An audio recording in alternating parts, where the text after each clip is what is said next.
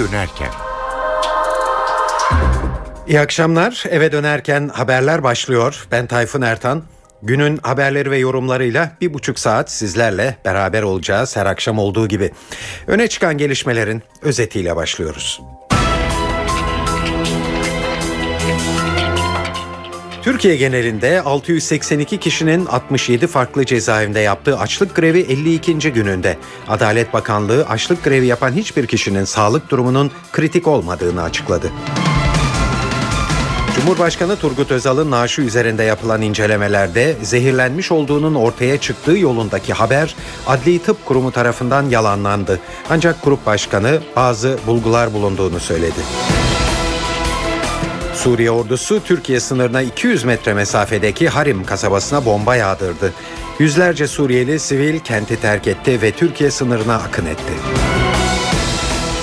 Türkiye'de çalışan her iki kişiden biri asgari ücretli çıktı. Bu beyanların şüpheli olduğunu düşünen Maliye Bakanlığı harekete geçti. Efes Pilsen Blues Festivali'ne 24 yaşın altındakiler giremeyecek.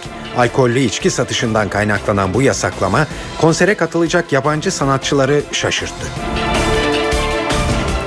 Ve Amerika Birleşik Devletleri'nin doğu kıyısında büyük yıkıma neden olan Sandy fırtınasında ölenlerin sayısı yüze yaklaştı. New York ve New Jersey'de Amerikalılar yiyecek ve petrol alabilmek için saatlerce kuyrukta bekliyor.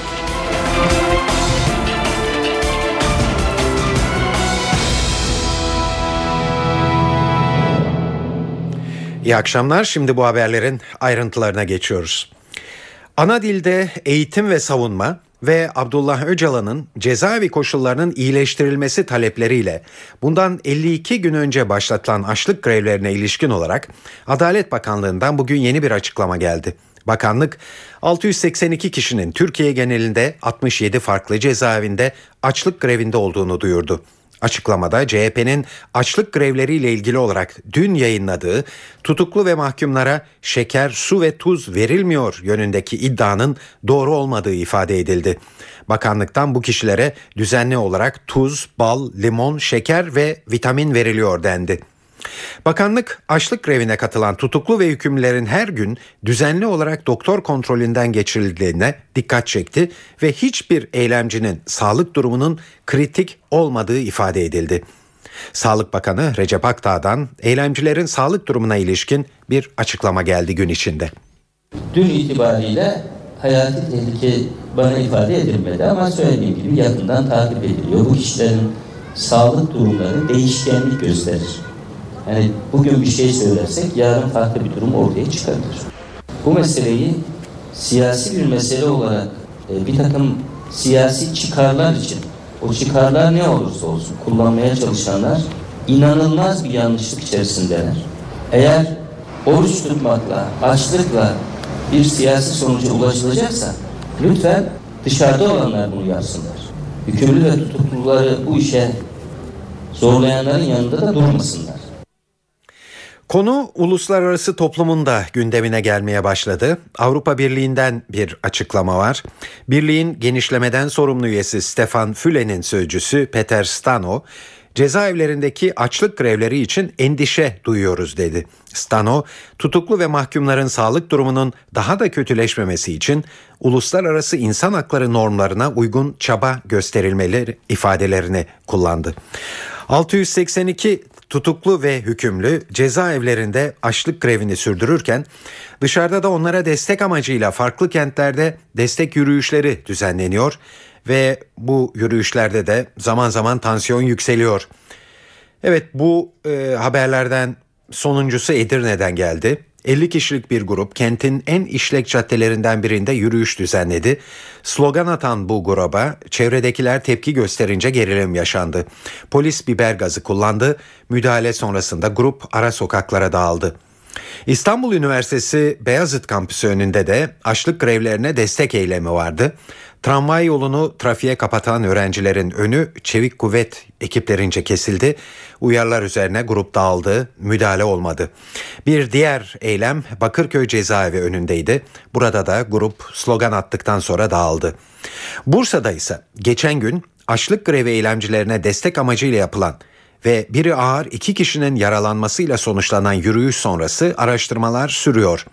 Olayla ilgili olarak özel harekat ve çevik kuvvet ekipleri önceden belirlenen evlere baskın yaptı. Savcılığın izniyle gerçekleşen bu baskınlarda 14 kişi daha gözaltına alındı. Gözaltındakilerin sayısı 30'a yükseldi. Son bir bilgi açlık grevleriyle ilgili olarak bir saat kadar önce Adalet Bakanı Sadullah Ergin, BDP eş başkanı Selahattin Demirtaş'la bir görüşme yaptı.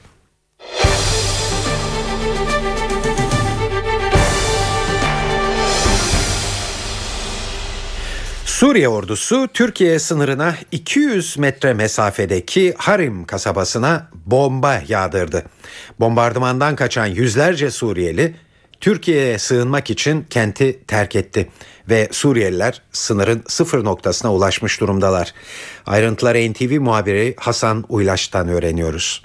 Günlerdir çatışmaların yoğun olduğu nokta Türkiye sınırına 200 metre mesafedeki Harim kasabasıydı. Çatışmanın ardından Harim kasabası sabahtan bu yana tamamen muhaliflerin kontrolüne girmişti. Önemli bir geçiş noktası, önemli bir kontrol noktasıydı. Suriye Hava Kuvvetleri'ne ait bir askeri hava savunma sisteminin bulunduğu Harim kasabasının kontrolünü muhaliflere bırakmak istemeyen Esad yönetimi sabahtan bu yana Harim kasabasına yönelik hava destekli yeni bir operasyon başlattı. Suriye Hava Kuvvetleri'ne ait askeri helikopterler ve savaş jetleri Harim kasabasına bomba yüktü, variller bıraktı. Bombardımandan kaçan yüzlerce Suriyeli sivilde sonu, solu sınırın sıfır noktasında Türkiye'yi sığınmak için aldı. Suriyeliler halen sınırın sıfır noktasında güvenlik gerekçesiyle Türk askeri tarafından bekletiliyor. Dışişleri Bakanlığı kaynaklarından aldığımız bilgiye göre güvenlik gerekçesiyle bekletilen Suriyeli sivillerin işlemlerin ardından sınırın Türkiye tarafına alınacağı yönünde hemen bilgi geldi. Bölgeye çok sayıda yaralının da geldiğini bahsedebiliriz. Özellikle yaralılar için Hatay Vali tarafından bölgeye çok sayıda ambulans sevk edilmiş durumda. Köylerin yardımıyla sınırın sıfır noktasına getirilen yaralılar Hatay Vali tarafından bölgeye gönderilen ambulanslarla alınıyor ve Hatay'daki hastanelerde tedavi altına alınıyor. Hatırlanacağı gibi Suriye Devlet Başkanı Beşar Esad Akçakale'de 5 Türk vatandaşının öldüğü olay sonrası hava unsurlarına Türkiye sınırına 10 kilometre mesafeden yakına yaklaşmayın uyarısında bulunmuştu. İşte Harim gibi önemli bir kontrol noktasını kaybetmek istemeyen Suriye yönetimi sınıra 200 metre mesafedeki Harim kasabasına sabahtan bu yana bomba yağdırıyor. Birleşmiş Milletler Suriye'de muhaliflerin savaş suçu işliyor olabileceği uyarısında bulundu. Birleşmiş Milletler İnsan Hakları Komiserliği bu açıklamayı muhaliflerin hükümete bağlı askerleri infaz ederken gösteren bir videonun yayınlanmasının ardından yaptı. Açıklamada infazlar kınandı ve bu bir savaş suçu olabilir ifadesi kullanıldı. Görüntülerin doğrulandığı takdirde olası bir soruşturmada kanıt olarak kullanılabileceği belirtiliyor. Uluslararası Af Örgütü de bu görüntülerdeki şiddeti kınayan bir bildiri yayınladı.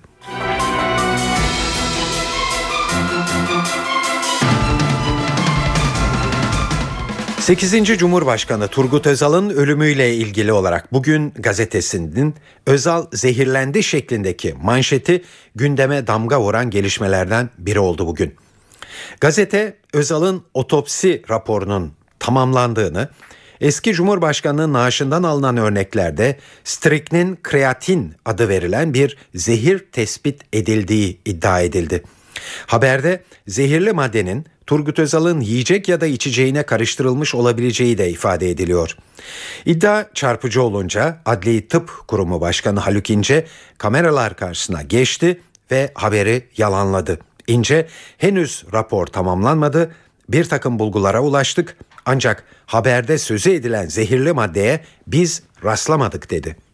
Bugün gazetesinde çıkan haberde e, yer alan maddeyi biz bulmadık. Bu haber nasıl oluştu onu da bilmiyoruz. Ama benim burada taahhüt ettiğim bir süreç var. Bu süreç e, sonunda da bir raporu biz hazırlayıp Cumhuriyet Başsavcılığına göndereceğiz. Bunun çok disiplinli bir şekilde yürütüldüğünü, bilimsel bir şekilde yürütüldüğünü e, buradan toplumumuza duyurmak istiyorum. E, sadece e, sabırla beklemeleri gerekiyor. Bu haber nasıl çıktı bu konuda hiçbir fikrim yok. Ama biz bu çalışmanın başından itibaren Başta Cumhuriyet Başsavcılığımız olmak üzere Emniyet e, Müdürlüğümüz, İstanbul Emniyet Müdürlüğü olay yeri incelemesi ve Adli Tıp Kurumu bir iyi uygulamalar örneği gösteriyoruz. Disiplinli bir çalışma yürütüyoruz ama bu süreçler sizin olduğu kadar bizim de kafamızı karıştırıyor. Çünkü bayram tatili demeden çalışan, gece gündüz çalışan arkadaşlarımız var. Bunların sonuçları bize geliyor. Gelmesi de çok normal. Bunların değerlendirmesini biz yapıyoruz. Başka çalışmalar da yaptırtıyoruz. Toplumumuzun sadece bu konuda Adli Tıp Kurumu'nun disiplin içinde çalıştığını bilmesini istiyoruz. Beklentimiz önümüzdeki hafta sonuna doğru biz e,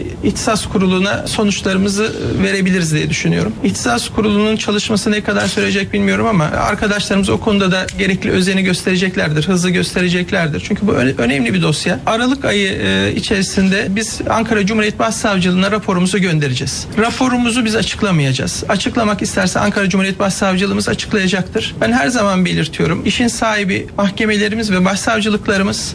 Biz e, sadece onların istedikleri konuda bilgi desteği sağlıyoruz. Bugün gazetesinde yer alan bu haberi Özal ailesinin nasıl karşıladığına da bakalım. Oğul Ahmet Özal, bu haber benim için sürpriz olmadı. Babamın ölümünün ardından bu yönde birçok ihbar geldi dedi. Raporun daha bir ay daha en az süreceğini çalışmanın tahmin ediyorum açıklamalara göre. Ama bazı bulgular olduğunu ifade ettiler açıklamalarında benim e, duyduğum kadarıyla. Ben benim için sürpriz değil açıkçası. Ölümünden sonra bunlar gündeme geldi. Hatta ihbarlar geldi, bilgiler geldi ve daha sonra zaten o benim yaptığım televizyon konuşmasından sonra gelen telefonlarda e, o Hacettepe'de ki götürüldüğü zaman alınan kanın kaybolmasıyla başladı zaten bütün bu şüpheler artarak devam etti. Tabi savcıların işidir bundan sonrası adaletin işidir. Soruşturmalar ona göre devam eder. Bana göre bu yurt içi yurt dışı bağlantılı çok e, e, şeyi vardır bunun e, ro- rolleri olan insanlar olduğunu tahmin ediyorum ve hatta hep iddi- iddia ettim şunu 1987 yılındaki suikast olayının da hala hala Türkiye'de araştırılmaması ve açıklanmamasını ilginç buluyorum. Hala niye o araştırılmıyor? Tahmin ediyorum bundan sonra 87 yılı suikasti eğer araştırılırsa doğru dürüst e, buna çok büyük e, bir ışık tutacaktır. Şimdi sizleri aynı konuda biraz geriye götüreceğiz. Haziran ayında yayınlanan ve bu soruşturmanın başlamasına neden olan Devlet Denetleme Kurulu'nun raporunun ayrıntılarına biraz bakacağız. O raporda Özal'ın ölümünde zehirlenme ihtimalinin göz ardı edilemeyeceği belirtiliyordu. Kurul raporunun detaylarını Ankara muhabirlerimizden Ahmet Ergen'den dinliyoruz. 13 Haziran'da açıklanan Devlet Denetleme Kurulu raporu oldukça kapsamlıydı. Kamuoyuyla paylaşılan bölümü yaklaşık 45 sayfalık sonuç bölümüydü. Bu rapor Devlet Denetleme Kurulu'nun e, yaptığı geniş incelemeler sonrasında ortaya çıktı ve birçok isimden oluşan bilim kurulundan da görgü tanıklarının ya da daha önce bu konuda bilgisi olduğu iddiasıyla açıklama yapanların ortaya koyduğu bilgilerin, belgelerin ne kadar doğru olduğunun araştırılmasıyla oluşmuştu. Zehirlenme yönündeki iddialar bu rapora yansımıştı ama Özal'ın, e, merhum Cumhurbaşkanı Özal'ın ölümüyle ilgili süreçte o gün yaşananlara tanık olanların ifadeleri üstüne ortaya çıkmıştı. Burada Turgut Özal'ın ölümü gününde yaşananlara ilişkin ifadeleri öldüğü sırada yaşananlar sırasında ağzından köpük e, geldiği yönündeydi ve bunun üstüne ağızdan köpük gelmesi zehirlenmenin bir işaretidir şeklinde açıklamaları vardı. Devlet Denetleme Kurulu da bu ifadeyi daha sonra Özal'ın ölümü sırasında e, orada bulunan e, Cumhurbaşkanlığı Köşkü'nde ya da e, müdahale edilen hastanede bulunan diğer tanıklarca da doğrulandığını belirtiyor ve bir noktaya dikkat çekiliyor. Aslında teknik bir ifadeyle ağızdan çıkan köpük nedeniyle organofosfat zehirlenmesi yani tarım ilacı zehirlenmesine bir ihtimal olarak yer veriyor. Söylediğimiz gibi görgü tanıklarının ifadeleriyle doğrulanmış bir olay olarak e, ölüm sırasında e, ya da e, rahatsızlanma sırasında ağızdan köpük gelmesi bir tarım ilacı zehirlenmesinin ihtimali olarak raporda yer almıştı. Bunun ardından bugünkü haberlerin yayınlanmasının ardından yetkili kurumlarla bizim e, yaptığımız görüşmelerde de dikkat çekilen bir nokta var. İki, iki noktada açıklamalar var. 1980 ve 90'lı yıllarda Türkiye'de daha sonra yasaklanan bazı tarım ilaçlarında zehirlenme etkisi olduğu belirtiliyor ve o yıllarda ölenlerin birçoğunun vücudunda bu kalıntıların çıktığına dikkat çekiliyor. Özellikle kalp hastalarında kullanılan bazı ilaçlardaki kalıntılarında tedavi amaçlı e, bazı ilaçlardaki kalıntılarında bu sonucu doğurmuş olabileceğine dikkat çekiliyor. İşte bu yüzden Adli Tıp Kurumu'nda özel ihtisas komisyonunun yapacağı kapsamlı değerlendirmenin Özal'ın ölümüyle ilgili kesin sonucu ortaya çıkaracağına da dikkat çekiliyor. Günün öne çıkan gelişmelerini özetleyerek e, başlayalım. Bizi arada dinlemeye başladıysanız Türkiye genelinde 682 kişinin 67 farklı cezaevinde yaptığı açlık grevi bugün 52. gününde. Adalet Bakanlığı açlık grevi yapan hiçbir kişinin sağlık durumunun kritik olmadığını açıkladı. Cumhurbaşkanı Turgut Özal'ın naaşı üzerinde yapılan incelemelerde zehirlenmiş olduğunun ortaya çıktığı yolundaki haber Adli Tıp Kurumu tarafından yalanlandı. Ancak kurum başkanı bazı bulgular bulunduğunu söyledi. Ve Suriye ordusu Türkiye sınırına 200 metre mesafedeki Harim kasabasına bomba yağdırdı. Yüzlerce Suriyeli sivil kenti terk etti ve Türkiye sınırına akın etti.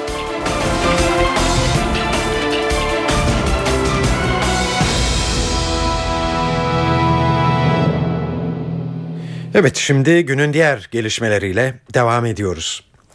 Meclis Darbeleri Araştırma Komisyonu'na salı günü giden ancak sorulara yanıt vermeyip toplantıyı terk eden Cumhuriyet Halk Partisi'nin eski genel başkanı Deniz Baykal'a komisyon başkanı Nimet Baş bir mektup göndermişti. Baş, Baykal'a 28 Şubat sürecine ilişkin 3 soru yöneltmiş ve yanıt beklediğini söylemişti. Baykal'dan beklenen yanıt bugün geldi ve Baykal'ın mektubunda anlatılanları muhabirimiz Gökhan gerçekten dinliyoruz. Nimet Baş'ın 3 sorusuna 3 yanıt var. Baş mektupla Deniz Baykal'a bu soruları sormuştu. Benzer bir yöntemle cevaplarını aldı. 3 e, yanıt var bir de yorum olduğunu söyleyebiliriz. İlk soru Nimet Baş'ın 28 Şubat sürecinde size Başbakan yardımcılığı teklif edildi mi sorusuydu. Deniz Baykal buna 28 Şubat sürecinin iki aşaması vardır. Muhtıra öncesi ve muhtıra sonrası o dönemde yürütülen siyasi pazarlıklar vardır. CHP olarak bu siyasi pazarlıkların hiçbir yerinde bulunmadık. Muhtıra sonrası dönemde de CHP dayatma ve zorlamalarla oluşturdu oluşturulan hükümetin hiçbir parçası olmamıştır. Bunu tereddütsüz reddetti, reddetmiştir dedi. İkinci soru dönemin kudretli paşalarıyla kamuoyundan gizli görüşmeleriniz oldu mu? Mesela Antalya'da bir görüşme gerçekleştirildi mi sorusuydu. Ne Antalya'da ne de Türkiye'nin dünyanın herhangi bir yerinde kudretli veya kudretsiz hiçbir paşayla Deniz Baykal'ın hiçbir gizli görüşmesi olmamıştır yorumunda bulundu. Son soru 27 Nisan muhtırası sürecinde Türkiye Büyük Millet Meclisi kürsüsünden şu cümleyi sarf ettiniz mi? Erdoğan'ın Cumhurbaşkanı olmaması olmasına silahlı kuvvetler kayıtsız kalmayacaktır.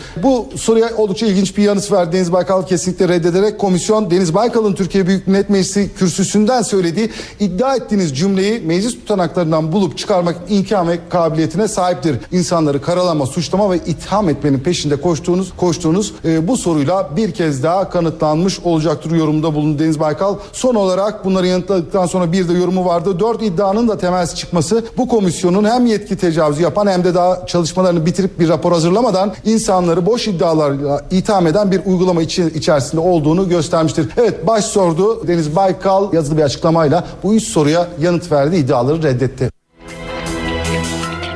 Meclis Darbe ve Muhtıraları Araştırma Komisyonu eski Genelkurmay Başkanı Yaşar Büyükanıt'ı da dinleyecek. 8 Kasım günü gerçekleşecek bu bilgi verme işlevinde Büyükanıt'a 27 Nisan E-Muhtırası ve Başbakan'la gerçekleştirdiği Dolmabahçe görüşmesine ilişkin sorular yönlendirilecek. Ayrıntıları NTV muhabiri Borayhan Gülcü'den dinliyoruz. Yaşar Büyükanıt'a geçtiğimiz hafta içerisinde davet gitmişti ancak cevap bekleniyordu. O beklenen cevap bugün itibariyle geldi. Buna göre emekli orgeneral eski genel kurmay başkanlarından Yaşar Büyükanıt Dolmabahçe Sarayı'nda konuyla ilgili olarak 27 Nisan süreciyle ilgili olarak komisyon üyelerine bildiklerini anlatacak. O dönemi anlatacak bilindiği gibi Milliyetçi Hareket Partisi'nden Özden Yeniçeri dün bir açıklama yapmıştı. Eğer Yaşar Büyükanıt davetimizi kabul ederse kendisine bugüne kadar ne başbakanın ne de kendisinin ser verip sır vermediği Dolmabahçe görüşmesini de soracağız demişti. İşte bu görüşmenin ardından artık yaklaşık 4 yıl geride kalmış vaziyette. Ancak görüşmeyle ilgili olarak herhangi bir bilgi kamuoyuna yansımamıştı. Başbakan Tayyip Erdoğan bilindiği gibi benimle mezara kadar gidecek bu görüşme ifadesini kullanmıştı. İşte bu görüşme 8 Kasım günü saat 11'de yine Dolmabahçe Sarayı'nda Yaşar Büyükanıt'a sorulacak ancak kendisi bir cevap verecek mi verilmeyecek mi tabii ki o günü beklemek gerekecek.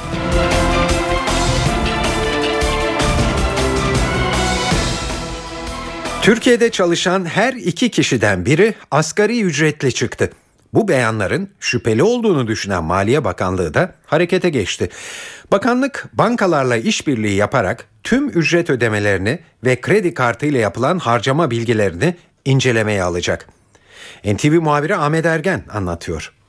Sosyal Güvenlik Kurumu'nun son verilerine göre Türkiye'de ücretli çalışan sayısı 13 milyon 195 bin. Bunların 6 milyon 264 bini asgari ücretli olarak gösteriliyor. Bu rakamlara göre Türkiye'de çalışanların %47'si asgari ücret üstünden beyan ediliyor ve hem sosyal güvenlik primleri hem de vergileri asgari ücret tutarı üstünden ödeniyor. Ancak asgari ücret beyannamelerinin şüpheli olduğunu düşünen Maliye Bakanlığı harekete geçti. Oluşan vergi ve prim kaybının önlenmesi için bakanlık Sosyal Güvenlik Kurumu ile ortak çalışma yürütecek. Şirketlerin Sosyal Güvenlik Kurumu'na yaptığı bildirimlerle vergi dairelerine gönderilen ücret beyannameleri karşılaştırılacak ve şirketlerden kime ne kadar ödeme yaptıklarını göstermeleri istenecek. Sonraki aşamada ise bankalara çalışanlar adına yatırılan paraların kaynağı özel bir yazılımla kontrol edilecek. Elden ödeme yapılan çalışanların kredi kartı harcamalarına da bakılacak. Ahmet Ergen, NTV Radyo Ankara. Rekabet Kurumu'nun bankalara dönük başlattığı soruşturmada sona yaklaşıldı. Kulislerde bankalara ağır cezaların kapıda olduğu konuşuluyor. Hürriyet gazetesinin haberine bakılırsa kurum 12 bankanın kredi kartları faizleri dahil çok sayıda kredi türünde faiz oranlarını ortak hareket ederek belirledikleri kanaatine vardı. Milyarlarca liralık ceza kesmeye hazırlandığı ileri sürülen rekabet kurumunun elinde bankaların genel müdürleri dahil üst düzey yöneticilerinin kendi aralarında yaptıkları bazı mail yazışmalarının da olduğu belirtiliyor. Habere ilişkin ilk yorum Ekonomi Bakanı Zafer Çağlayan'dan geldi. Çağlayan, ortada hukuki suç varsa rekabet kurumu gereken cezalandırmayı yapacaktır dedi ve bankalara bir çağrıda bulundu. Eğer ortada bir hukuki suç varsa ve gerçekten bir araya gelerek yazılı ve herhangi bir şekilde faizlerin yüksek noktada olması konusunda bir anlaşmaya gitmişlerse tabii ki bunun mutlaka karşılığı zannediyorum ki rekabet kurumu gereken cezalandırmayı yapacak. Ben burada bütün istediğim ve beklentim her şeyi kuralına göre yapmak. Nasıl bugün reel sektör kurallı bir ekonomiye sahipse, vatandaş bu konuda kurallara sahipse, bu konuda bankalarımızın da mutlak surette kurallı bir ekonomiye geçmesi gerekiyor. Ve insafsızdı. Bunu yapanlar için söylüyorum. Sayılar az olmakla beraber söylüyorum. Hiç kimseye bir fayda getirmeyeceğini, vatandaşın, reel sektörün, sanayicinin, esnafın da sahipsiz olmadığını bir hukuk sistemi içinde herkesin bilmesinde fayda olduğunu ifade etmek istiyorum. Evet şimdi para ve sermaye piyasalarında bugün yaşanan gelişmeleri yansıtacağız sizlere. Ee, CNBC'den Enis Şener mi dinliyoruz? Küresel piyasalar haftayı düşüşle kapatıyor. Avrupa'da 3. çeyrek bilançolarının beklenti altında kalması moralleri bozarken İspanya ve Yunanistan belirsizliklerin devam etmesi düşüşlerde etkili oldu. ABD'de işsizlik verisinin iyi gelmesine karşın Wall Street'i yükseltmeye yetmedi. İçeride ise bir süredir not artırım beklentileriyle hızlı yükselen ve bu hafta rekor seviyelere çıkan İMKB'de kar satışları vardı. Borsa günü %1.56'lık düşüşle 71.500 seviyesinin altına gerileyerek kapattı. İMKB'deki düşüşte başı bankalar çekti. Banka endeksindeki düşüş %2.50'ye kadar çıktı. Para piyasalarında ise ABD işsizlik verisinin ardından güçlenen doları takip ettik. Euro dolar paritesi 1.28'e doğru geri çekilirken Türk lirası olumlu ayrıştı. Gün içinde 1.79 seviyesinin altını test eden dolar TL günü 1.79'dan tamamladı. Tahvil piyasasında da alımlar dikkat çekti. Dün %7.10'lara kadar çıkan gösterge faiz haftayı %7.05'ten tamamladı.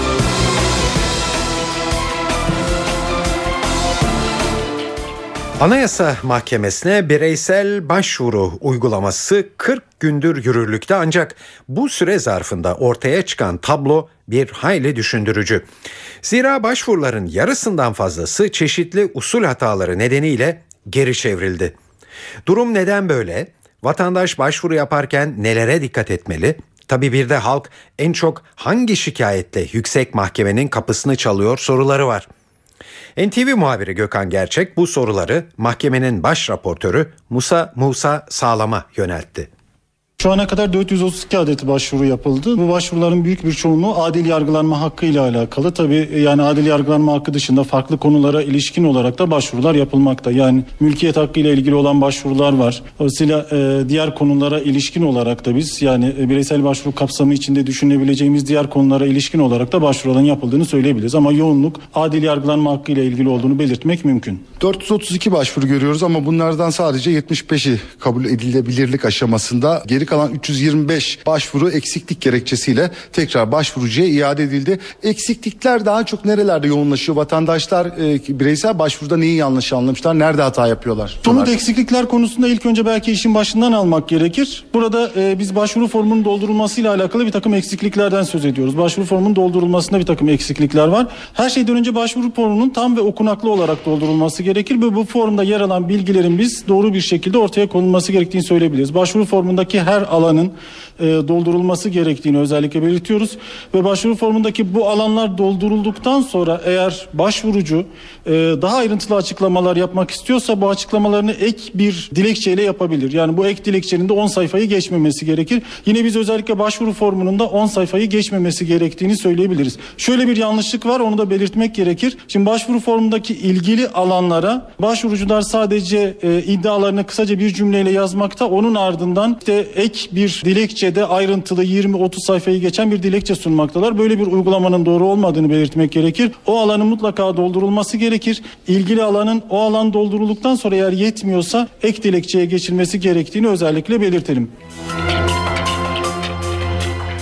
Efes Pilsen Blues Festivali'ne 24 yaşın altındakiler giremeyecekler. Bu yıl 23.sü düzenlenecek olan festivali alkollü içkilerin satışı ve sunumuna ilişkin esaslar hakkındaki yönetmelik gereği 24 yaşın altındakiler seyredemeyecek. Tabi bu durum festival kapsamında konser verecek sanatçılarda büyük şaşkınlığa neden oldu. Taraf gazetesine konuşan Billy Branch Blues herkes içindir. Keşke herkes festivale gelebilseydi dedi.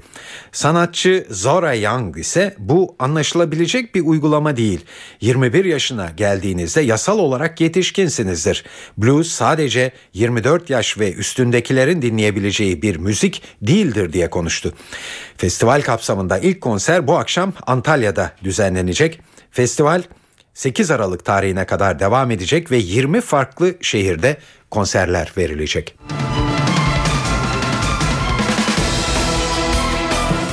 Saat 18.33 NTV Radyo'da eve dönerken haberleri dinliyorsunuz. Sırada hava durumu var.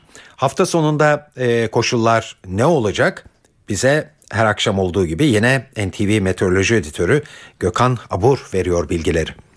Batıda yağışlar etkisini sürdürüyor. Lodos sıcaklıkları 3-4 derece yükseldi ama hafta sonu Poyraz Marmara'dan başlayarak sıcaklıkları yeniden azaltacak. Önümüzdeki haftanın ilk günleri sıcaklıklar yeniden yükselecek. Bugün gün içinde ara veren yağışlar yeniden kuvvetlenmeye başladı. Özellikle bu akşam ve gece saatlerinde Tekirdağ, Bandırma, Bursa ve İstanbul'da sağanakların daha kuvvetli olmasını bekliyoruz. Yarın Ege ve Trakya'da yağış yok. Marmara'nın kuzey ve doğusuyla Batı Karadeniz'de ise aralıklarla devam edecek. Gün içinde Karadeniz'in tamamı, İç Anadolu ve doğuda yerel yağışlar görülecek. Pazar günü doğudaki yağışlar aralıklarla devam edecek. Pazartesi günü ise yurt genelinde önemli bir yağış beklemiyoruz. Ama salı günü batı bölgeler yeniden yağışlı havanın etkisine girecek. Evet İstanbul'da bu akşam yağış biraz kuvvetli. Özellikle İstanbul'un Boğaz kesiminde yağışın daha kuvvetli olmasını bekliyoruz. Yarın sabah da aralıkla devam edecek. Özellikle yağışlar önce Avrupa yakasında sonra Anadolu yakasında giderek etkisini kaybedecek. Ve sıcaklık karayelle birlikte 20 dereceye kadar inecek. Yarın öğleden sonra güneşin kendisini bolca göstermesini bekliyoruz. Pazar günü yağış görünmeyecek. Ankara'da da yarın kısa süreli yağış bekliyoruz. Sıcaklıklar 19 derece olacak. Pazar günü ise hava açık. İzmir'de yağmur bu akşam etkisini kaybedecek. Yarın hava az bulutlu. Sıcaklık 25 derece olacak. Rüzgar da oldukça zayıf.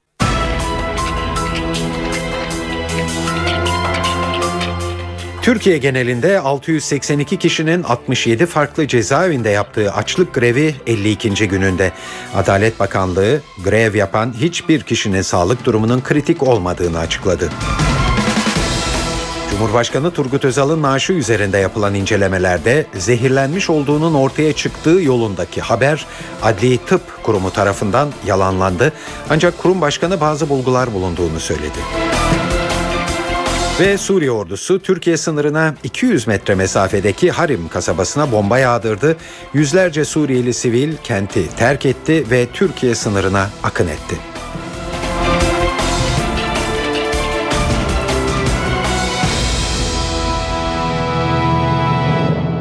Evet şimdi dünyada en çok konuşulan haberlerle devam edeceğiz ki bunların en başında Amerika Birleşik Devletleri'nin doğu kıyısında büyük yıkıma neden olan Sandy fırtınası ile ilgili haberler geliyor. Ölenlerin sayısı yüze yaklaşmış durumda. New York ve e, New Jersey'de e, tam anlamıyla bir kaos hali geçerli. Amerikalılar yiyecek ve petrol alabilmek için kuyruklarda bekliyorlar. İsviçre'de e, gizli hesabı bulunan Yunan zenginlerinin listesini açıklamıştı e, hafta içinde gazeteci Kostas Vahçevanis. E, dün kişisel bilgilerin gizliliğini ihlal ettiği gerekçesiyle hakim karşısına çıkarıldı ve e, mahkeme gazeteciyi suçsuz buldu.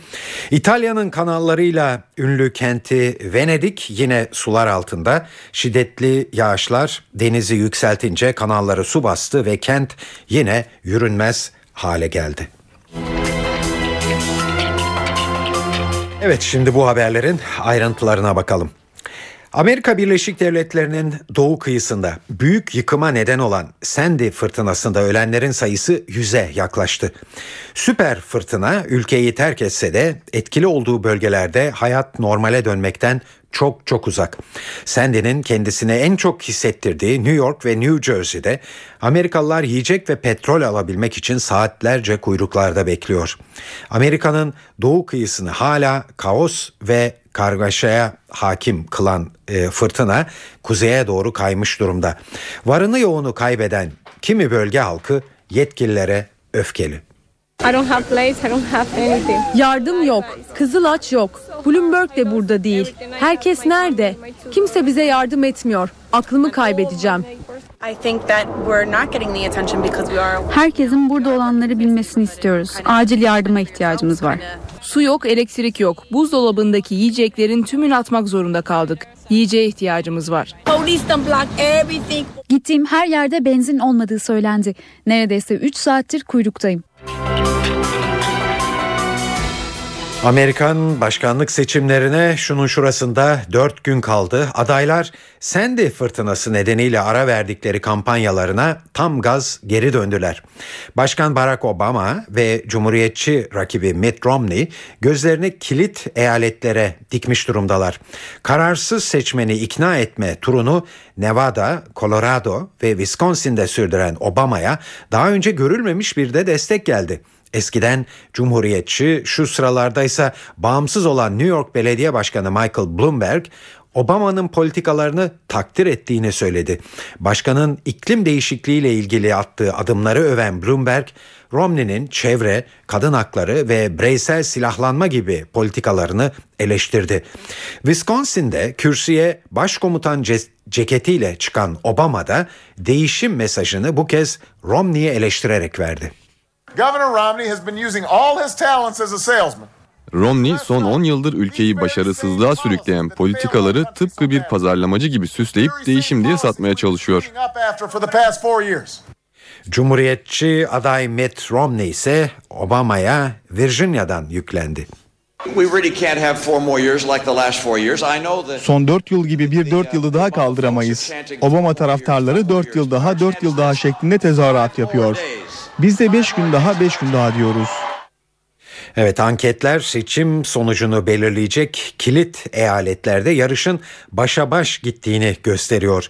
Salı günkü seçim öncesi anketlerde Obama'ya olan destek %47, Romney'e ise %46 oranında seyrediyor.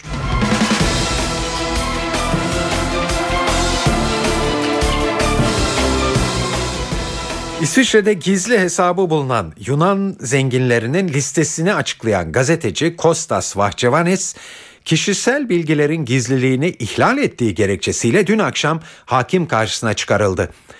Gazeteci suçsuz bulundu. Mahkeme 11 saat sürdü. Ayrıntıları NTV Atina muhabiri Stelio Berberakis'ten dinliyoruz. Gazeteci Kostas Bahçevanis'in kendi yayınladığı Hot Dog adlı dergisinde yayınladığı bu liste de yurt dışında daha doğrusu İsviçre'nin HSBC bankasında hesap bulunduran Yunan vatandaşlarının isimleri yer alıyor. Bu nedenle Atina Savcılığı kişisel verileri ihlal ettiği gerekçesiyle gazeteci Bahçevanis'e gözaltına alınmasına karar verdi ve dün de suçüstü mahkemesine çıkarıldı. Suçüstü mahkemesi aşağı yukarı 11 saat sürdü. Bu duruşma sırasında e, özellikle savcı gazetecinin cezalandırılmasını istedi ve e, aşağı yukarı işte kendisinin yurt dışında para bulunduran insanların kaçakçı olup olmadıklarını araştırmadan böyle bir listeyi yayınlamaları konusunda kendisini eleştirdi ve kana susayan arenaya bu isimleri bu insanları atmış oldunuz. Bundan utanç duymalısınız. Bu bir hunharlıktır bir e, yamyamlıktır şeklinde de ithamlarda bulundu savcı. Buna karşı e, tabi Bahçevanis'i savunan üç ünlü avukat ve daha doğrusu sol eğilimli muhalefet partileri artı Yunan Gazeteciler Cemiyeti ve sendikaları başkanları da kendisine yani Bahçevanis'e dayanışma gösterdiler ve kendi vermiş oldukları ifadelerde gazetecinin kaynaklarını bildirmeden belirtmeden yapmış olduğu bu yani listeyi yayınlamış olmasının gazetecilik ilkelerine aykırı olmadığı şeklinde e, ifade verdiler ve 11 e, saat süren bu e, görüşmeden sonra gazeteci suçsuz bulundu ve beraatine karar verildi. Duruşmada aynı şey, aynı zamanda e, uluslararası basın kuruluşları da yer aldı. Yabancı gazeteciler dernekleri de Bahçevanis'in yanında yanında yer aldı. Fakat şöyle bir soru işareti de doğdu demek lazım. Çünkü bu listede yer alan isimler e, gerçekten büyük isimler. E, yani sade vatandaşlar da var. Sayıları 2059. Fakat bu insanların e, yurt dışında yurt dışına para kaçırıp kaçırmadıkları da belli değil. Sadece isimleri yer alıyor. Belki yasal yollardan çıkarmışlardır. Belki Yunanistan'daki vergi beyannamelerinde göstermiş oldukları gelirlerle örtüşüyordur ya da örtüşmüyordur. Dolayısıyla böyle bir listenin yayınlanması 2059 kişinin tümünün birden vergi kaçakçısı olduğu onu kimse kanıtlayamaz. Zaten gözaltına ve suçüstü mahkemesine sevk edilmesinin nedeni de bu. Yani bu isimleri yayınlamakta siz herhangi bir araştırma yapmadan, herhangi bir kanıt göstermeden, delil göstermeden bu insanların isimlerini lekelemiş olduğunuz şeklinde bir suç duyurusunda bulunulmuştu. Ancak gel gelelim e, mahkeme bu gazetecinin e, beraatine karar verdi. Rusya Devlet Başkanı Vladimir Putin leyleklere göç yolunu gösterirken eski bir sakatlığı nüksetti. Evet uluslararası basında aynı bu cümlelerle yer alan bu iddiaya gözler son zamanlarda ziyaretlerini erteleyen Putin'e çevrildi.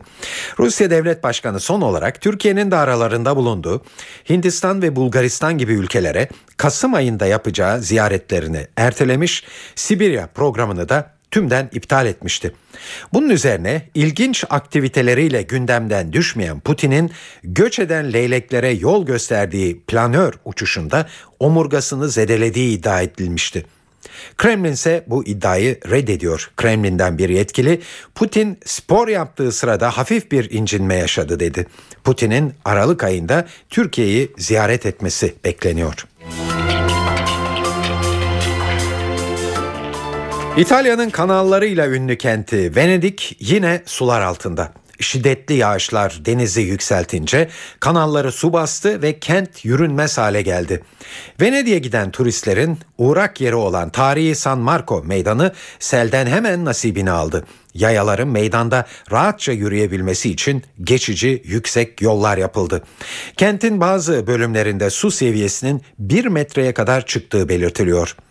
Uzmanlar son yıllarda sık sık görülmeye başlanan su seviyesindeki yükselme ve sel gibi olayların kentin tarihi dokusuna zarar vermesinden endişe ediyor.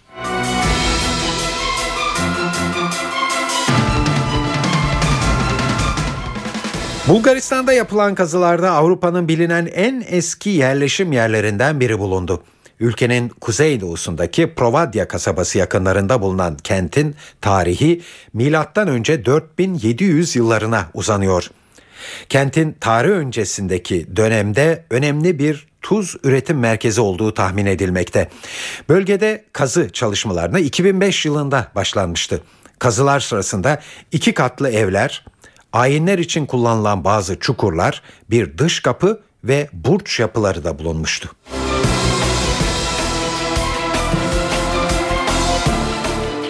Kanadalı bilim adamlarının yaptığı bir araştırma grip aşısının bir yararı daha olabileceğini ortaya koydu.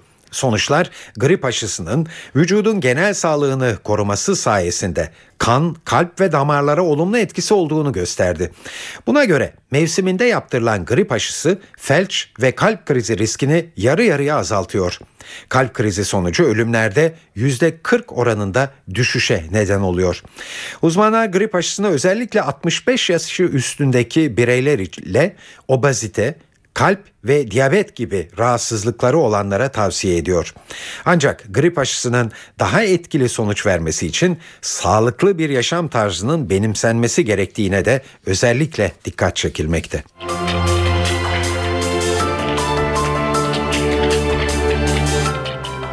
Evet şimdi futbol dünyasından iki haber var. İkisi de Galatasaray'ı yakından ilgilendiriyor. Süper Lig'de 10. haftanın perdesi bu akşam oynanacak İstanbul Büyükşehir Belediyesi Galatasaray maçıyla açılıyor. Sarı Kırmızılı takıma zorlu maç öncesinde sakat oyunculardan aslında iyi haber geldi. Sözü fazla uzatmadan bunun ne olduğunu maçın oynanacağı Olimpiyat stadındaki NTV Spor muhabiri Onur Turul'dan alalım.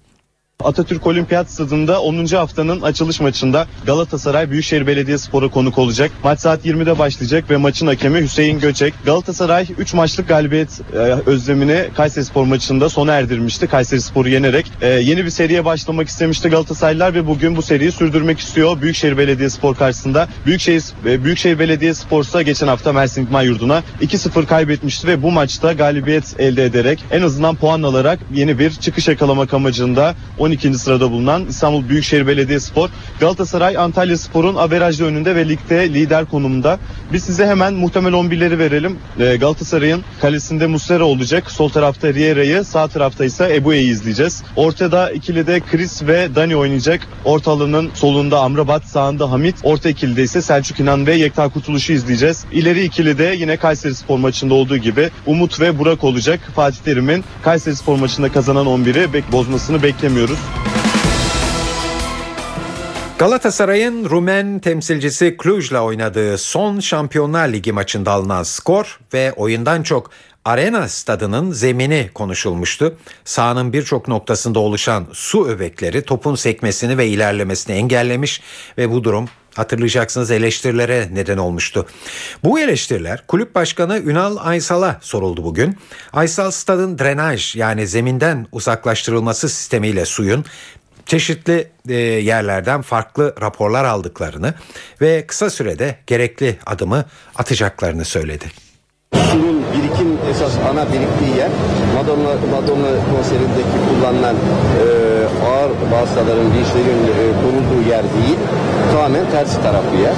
E, bu e, sorunun başka yerden kaynaklandığı izlenimi veriyor ama bir sürü yerden destek alıyoruz. E, tek raporla getirmiyoruz. Çünkü e, stadımız Galatasaray'ın istikbali bundan sonraki e, bundan sonra bu tip sorunlar yaşamaması için aldığımız ilk işareti, ilk e, diyelim e, kırmızı e, işareti e, en iyi şekilde değerlendirip bunu faydaya çevirmek durumundayız.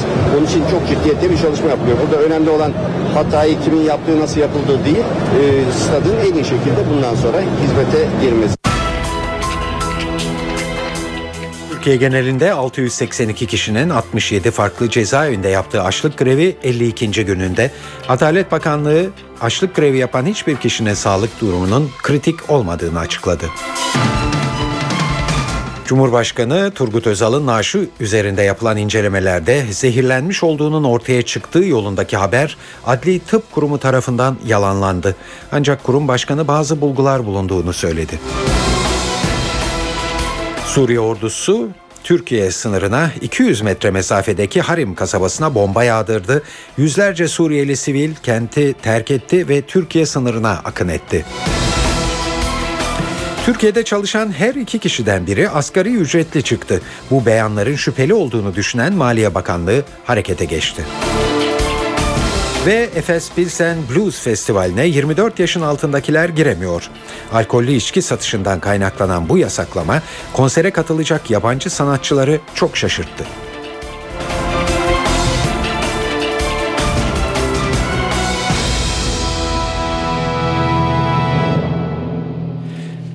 Evet şimdi bu haberlerin ayrıntılarına geçiyoruz. Ana dilde eğitim ve savunma ve Abdullah Öcalan'ın cezaevi koşullarının iyileştirilmesi talepleriyle bundan 52. gün 52 gün önce başlatılan açlık grevlerine ilişkin olarak Adalet Bakanlığı'ndan bir açıklama geldi. Bakanlık 682 kişinin Türkiye genelinde 67 farklı cezaevinde açlık grevinde olduğunu duyurdu. Bakanlık açıklamasında açlık grevine katılan tutuklu ve hükümlülerin her gün düzenli olarak doktor kontrolünden geçirildiğine dikkat çekildi ve hiçbir eylemcinin sağlık durumunun kritik olmadığı ifade edildi. Recep Akdağ'dan da eylemcilerin sağlık durumuna ilişkin şu açıklama geldi gün içinde. Dün itibariyle hayati tehlike bana ifade edilmedi ama söylediğim gibi yakından takip ediliyor. Bu kişilerin sağlık durumları değişkenlik gösterir. Yani bugün bir şey söylersek yarın farklı bir durum ortaya çıkabilir. Bu meseleyi siyasi bir mesele olarak e, bir takım siyasi çıkarlar için o çıkarlar ne olursa olsun kullanmaya çalışanlar inanılmaz bir yanlışlık içerisindeler. Eğer oruç tutmakla, açlıkla bir siyasi sonuca ulaşılacaksa lütfen dışarıda olanlar bunu yapsınlar. Hükümlü ve tutukluları bu işe zorlayanların yanında da durmasınlar. Açlık grevleri uluslararası toplumun da e, gündemine girmeye başladı. Avrupa Birliği'nden bir açıklama var.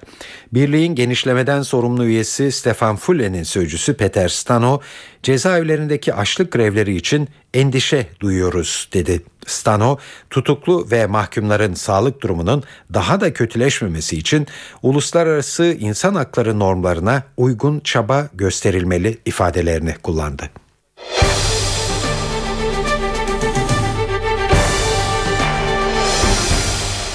Suriye ordusu Türkiye sınırına 200 metre mesafedeki Harim kasabasına bomba yağdırdı. Bombardımandan kaçan yüzlerce Suriyeli sivil Türkiye'ye sığınmak için kenti terk etti. Ayrıntıları NTV muhabiri Hasan Uylaş'tan öğreniyoruz.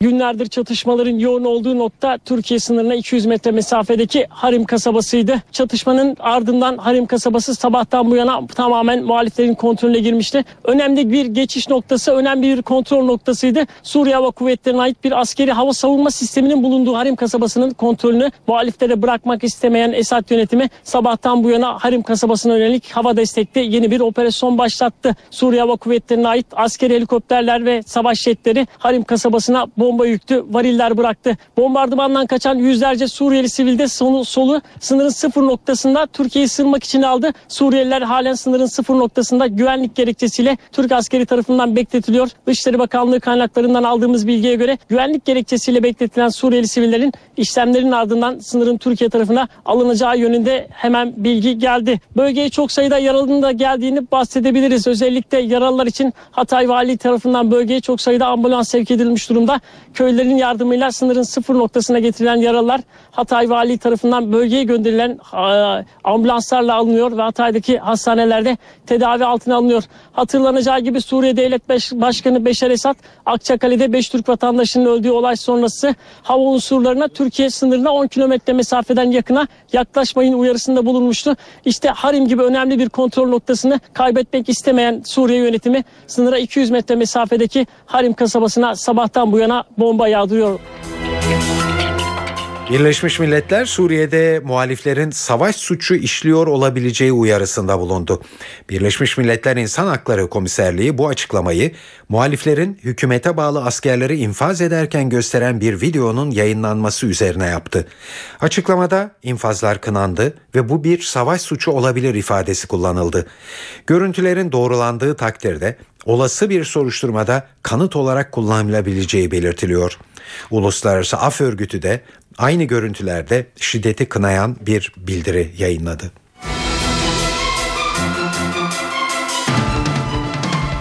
Sekizinci Cumhurbaşkanı Turgut Özal'ın ölümüyle ilgili olarak Bugün gazetesinin Özal zehirlendi şeklindeki manşeti gündeme damga vuran gelişmelerden biri oldu. Gazete Özal'ın otopsi raporunun tamamlandığını Eski Cumhurbaşkanı'nın naaşından alınan örneklerde streknin kreatin adı verilen bir zehir tespit edildiğini iddia etti. Haberde zehirli maddenin Turgut Özal'ın yiyecek ya da içeceğine karıştırılmış olabileceği de ifade ediliyordu. İddia çarpıcı olunca Adli Tıp Kurumu Başkanı Haluk İnce derhal kameralar karşısına geçti ve bir açıklama yaptı. İnce haberi yalanladı. Henüz raporumuz tamamlanmadı bir takım bulgulara ulaştık ancak haberde süzüle edilen zehirli maddeye biz rastlamadık diye konuştu. Bugün gazetesinde çıkan haberde e, yer alan maddeyi biz bulmadık. Bu haber nasıl oluştu onu da bilmiyoruz. Ama benim burada taahhüt ettiğim bir süreç var. Bu süreç e, sonunda da bir raporu biz hazırlayıp Cumhuriyet Başsavcılığına göndereceğiz. Bunun çok disiplinli bir şekilde yürütüldüğünü, bilimsel bir şekilde yürütüldüğünü e, buradan toplumumuza duyurmak istiyorum. E, sadece e, sabırla beklemeleri gerekiyor. Bu haber nasıl çıktı bu konuda hiçbir fikrim yok. Ama biz bu çalışmanın başından itibaren başta Cumhuriyet Başsavcılığımız olmak üzere Emniyet e, Müdürlüğümüz İstanbul Emniyet Müdürlüğü olay yeri incelemesi ve Adli Tıp Kurumu bir iyi uygulamalar örneği gösteriyoruz. Disiplinli bir çalışma yürütüyoruz ama bu süreçler sizin olduğu kadar bizim de kafamızı karıştırıyor. Çünkü bayram tatili demeden çalışan, gece gündüz çalışan arkadaşlarımız var. Bunların sonuçları bize geliyor. Gelmesi de çok normal. Bunların değerlendirmesini biz yapıyoruz. Başka çalışmalar da yaptırtıyoruz. Toplumumuzun sadece bu konuda Adli Tıp Kurumu'nun disiplin içinde çalıştığını bilmesini istiyoruz. Beklentimiz önümüzdeki hafta sonuna doğru biz e, İhtisas Kurulu'na sonuçlarımızı verebiliriz diye düşünüyorum. İhtisas Kurulu'nun çalışması ne kadar sürecek bilmiyorum ama arkadaşlarımız o konuda da gerekli özeni göstereceklerdir, hızlı göstereceklerdir. Çünkü bu önemli bir dosya. Aralık ayı e, içerisinde biz Ankara Cumhuriyet Başsavcılığına raporumuzu göndereceğiz. Raporumuzu biz açıklamayacağız. Açıklamak isterse Ankara Cumhuriyet Başsavcılığımız açıklayacaktır. Ben her zaman belirtiyorum. İşin sahibi mahkemelerimiz ve başsavcılıklarımız. Biz e, sadece onların istedikleri konuda bilgi desteği sağlıyoruz. Türkiye'de çalışan her iki kişiden biri asgari ücretli çıktı. Bu beyanların şüpheli olduğunu düşünen Maliye Bakanlığı da harekete geçti. Bakanlık bankalarla işbirliği yaparak tüm ücret ödemelerini ve kredi kartı ile yapılan harcama bilgilerini incelemeye alacak. Ayrıntıları NTV muhabiri Ahmet Ergen anlatıyor.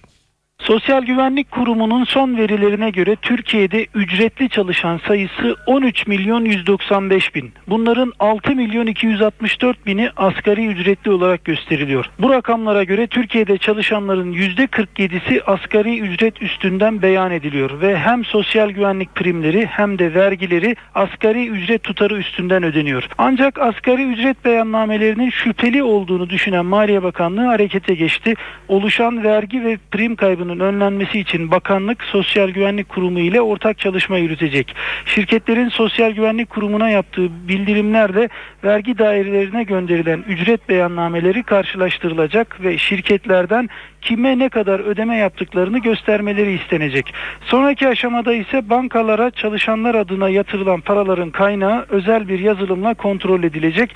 Elden ödeme yapılan çalışanların kredi kartı harcamalarına da bakılacak. Ahmet Ergen, NTV Radyo Ankara.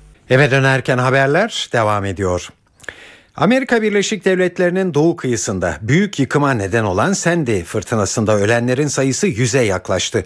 Süper fırtına ülkeyi terk etse de etkili olduğu bölgelerde hayat normale dönmekten çok uzak. Sandy'nin kendisini en çok hissettirdiği New York ve New Jersey'de Amerikalılar yiyecek ve petrol alabilmek için saatlerce kuyruklarda bekliyor. Amerika'nın doğu kıyısına hala kaos ve kargaşa hakim. Varını yoğunu kaybeden kimi bölge halkı yetkililere öfkeli. I don't have place, I don't have anything. Yardım yok, Kızılaç yok. Bloomberg de burada değil. Herkes nerede? Kimse bize yardım etmiyor. Aklımı kaybedeceğim.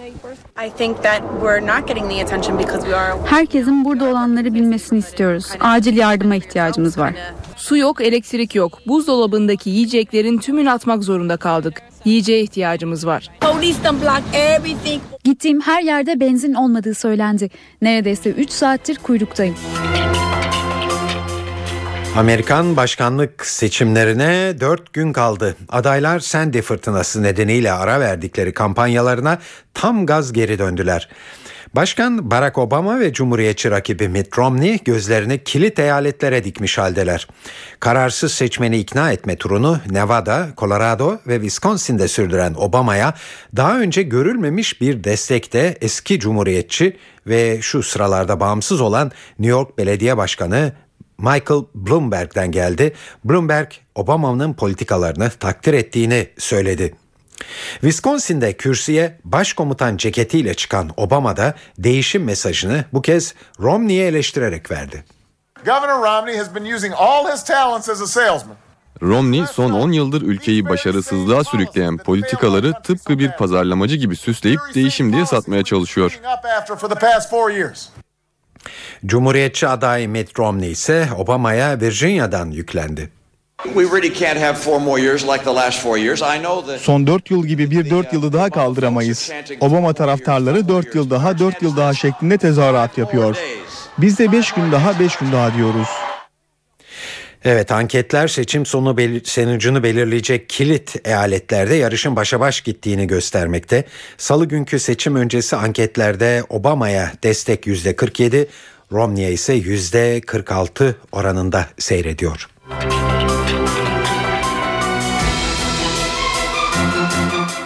Efes Pilsen Blues Festivali'ne 24 yaşın altındakiler katılamayacak. Bu yıl 23.sü düzenlenecek olan festivali alkollü içkilerin satışı ve sunumuna ilişkin esaslar hakkındaki yönetmelik gereği 24 yaşın altındakiler izleyemeyecek. Tabi bu durum festival kapsamında konser verecek sanatçılarda büyük şaşkınlığa yol açtı. Taraf gazetesine konuşan Billy Branch, blues herkes içindir. Keşke herkes festivale gelebilseydi dedi. Sanatçı Zora Young'se bu anlaşılacak bir uygulama değil. 21 yaşına geldiğinizde yasal olarak yetişkinsinizdir. Blues sadece 24 yaş ve üstündekilerin dinleyebileceği bir müzik değildir diye konuştu. Festival kapsamında ilk konser bu akşam Antalya'da düzenleniyor.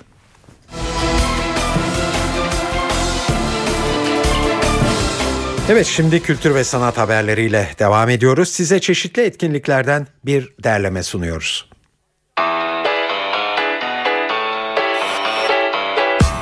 Borusan Müzik Evi sezon açılışını Fransa'nın iki müzik ustası Richard Schockler ve Jean-Baptiste Bayer'le yapıyor. İkili Luciano Berio ve Sebastian Bach'ın ardından Borusan Kültür Sanat tarafından sipariş edilen Prizes adlı yapıtın dünya premierini sunacak. Konser saat 20'de başlayacak. Dört nesildir devam eden Udi geleneğine sahip bir ailenin oğullarının oluşturduğu Le Trio Jorben, bugün Cemal Reşit Rey konser salonuna konuk oluyor. Repertuarını Filistin kültüründe önemli bir yere sahip olan udun birikimiyle oluşturan grup, film müzikleri de besteliyor. Konser saat 20'de. Beyoğlu Alt Jazz bu akşam Kübalı piyanist Aruan Ortiz ile Amerikalı basçı Michael Janish'i ağırlıyor. Yeni albümü Band Londra ile büyük övgüler toplayan ikili konserine saat 21.30'da başlayacak. Bugün ayrıca Timuçin Esen saat 22.30'da İstanbul Bronx'ta, Bajar adlı grupsa saat 22'den itibaren Garaj İstanbul'da olacak. Güngör Dilmen'in yazdığı Aşkımız Aksaray'ın en büyük yangını adlı oyun, Faik Ertener'in yeni yorumuyla tiyatro severlerin beğenisine sunuluyor. 35 kişilik oyuncu kadrosu ve orkestrasıyla eski İstanbul'u yaşatacak olan oyun bugün saat 20'den itibaren Cevahir sahnesinde görülebilir. Geçelim İzmir'e. Türkiye'de sevilen rock gruplarının başında gelen Duman, bu akşam İzmir'deki hayranlarıyla buluşuyor. Eski Köprünün Altında adlı ilk albümlerinin ardından başarılı bir çizgi izleyen ve sadık bir dinleyici kitlesi edinen Duman, saat 20'den itibaren Ozi Venue'de. Hayal Kahvesi Ankara'da Vega'nın konseri var bugün. En son 2005 yılının sonunda Hafif Müzik adlı albümüyle müzikseverlerin karşısına çıkan grup, Deniz Özbey Akgüz'ün kendine has sesi, sahnedeki enerjileriyle kaçırılmayacak bir performans sergiliyor. Konser saat 23'te. Antalya Devlet Senfoni Orkestrası bugün Antalya Kültür Merkezi'nde bir konser veriyor. Orkestra bu konserde barok dönemin seçkin eserlerine getirdiği yorumla ün kazanmış, başarılı kontrtenör Damian Glenklarski'yi konuk ediyor. Konser saat 20'de başlayacak. Eğer evdeyseniz CNBC'de bugün Pu 239 adlı film izlenebilir. Uygulayıcı yapımcıları arasında George Clooney ve Steven Soderbergh'ün de bulunduğu film, nükleer enerji ve etkileri hakkında çekilmiş en çarpıcı filmlerden biri. Filmin başlama saati 22. Öncesinde ise saat 19'da Mike and Molly, 20'de The Newsroom ve 21'de de Political Animals adlı diziler ekranda olacak. E2'de saat 22'de Conan, 23'te de Later with Jules Holland adlı program var. Star'da ise saat 20'den itibaren Dila Hanım izlenebilir. Ardından da saat 22.30'da Besatçe yeni bölümüyle ekrana gelecek. Evet bir haftayı daha tamamlıyoruz burada. Sıra geldi e, haftalık sinema köşemize. Bu hafta vizyonda ikisi yerli toplam dört yeni film var.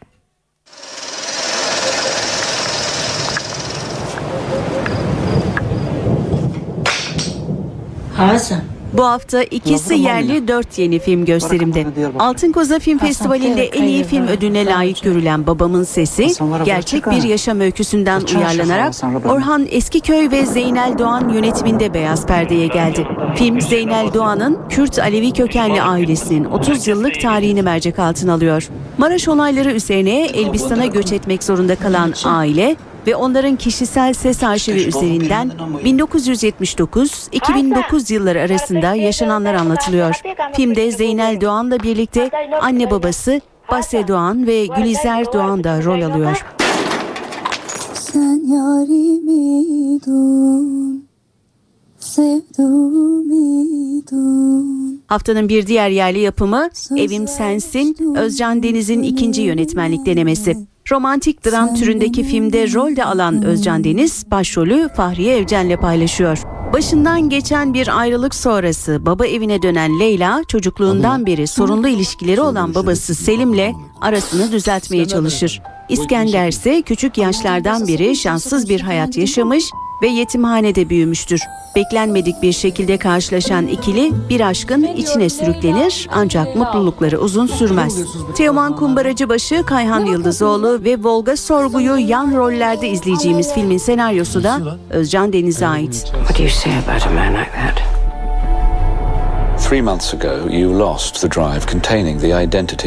Sinema tarihinin en uzun soluklu aksiyon film serisi 007 James Bond 23. filmi Skyfall'la sinema severlerin karşısında.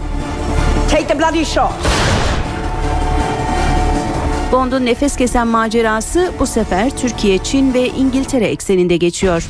MI6 ciddi bir saldırıya uğrar ve kurumun değerleri temelinden sarsılır. Sadakat testinden geçen ajan James Bond, kişisel bedelleri ağır olsa da tehdidi bulup her ne pahasına olursa olsun yok etmelidir. Bond'u bir kez daha Daniel Craig'in canlandırdığı filmde ünlü aktöre Judi Dench, Javier Bardem, Ralph Fiennes ve Naomi Harris eşlik ediyor. Yönetmen koltuğundaysa Sam Mendes var. Why do you think you're not writing? I don't know. I get a good idea and then bam, I start thinking that is the stupidest thing ever. Aşk ve ilişkiler üzerine şirin, olanaksız, acı tatlı bir hikaye anlatan Ruby Sparks, Türkçe Vizyon adıyla Hayalimdeki Aşk'ta Jonathan Dayton ve Valerie Ferris'in imzasını taşıyor. Little Miss Sunshine filmiyle tanıdığımız yönetmen çift bu kez kusursuz eşi yaratmak mümkün olsaydı ve onu yanlışlıkla yaratıverseydiniz ne olurdu sorusunu merkeze alıyor. Aşkta aradığını bulamayan roman yazarı Calvin ikinci romanına ilham versin diye rüyalarının kadını Ruby'yi yaratır. Paul Dano ve Zoe Kazan'ın başrollerini paylaştığı filmin müzikleri ise Divochka'nın solisti Nick Ureda'ya ait.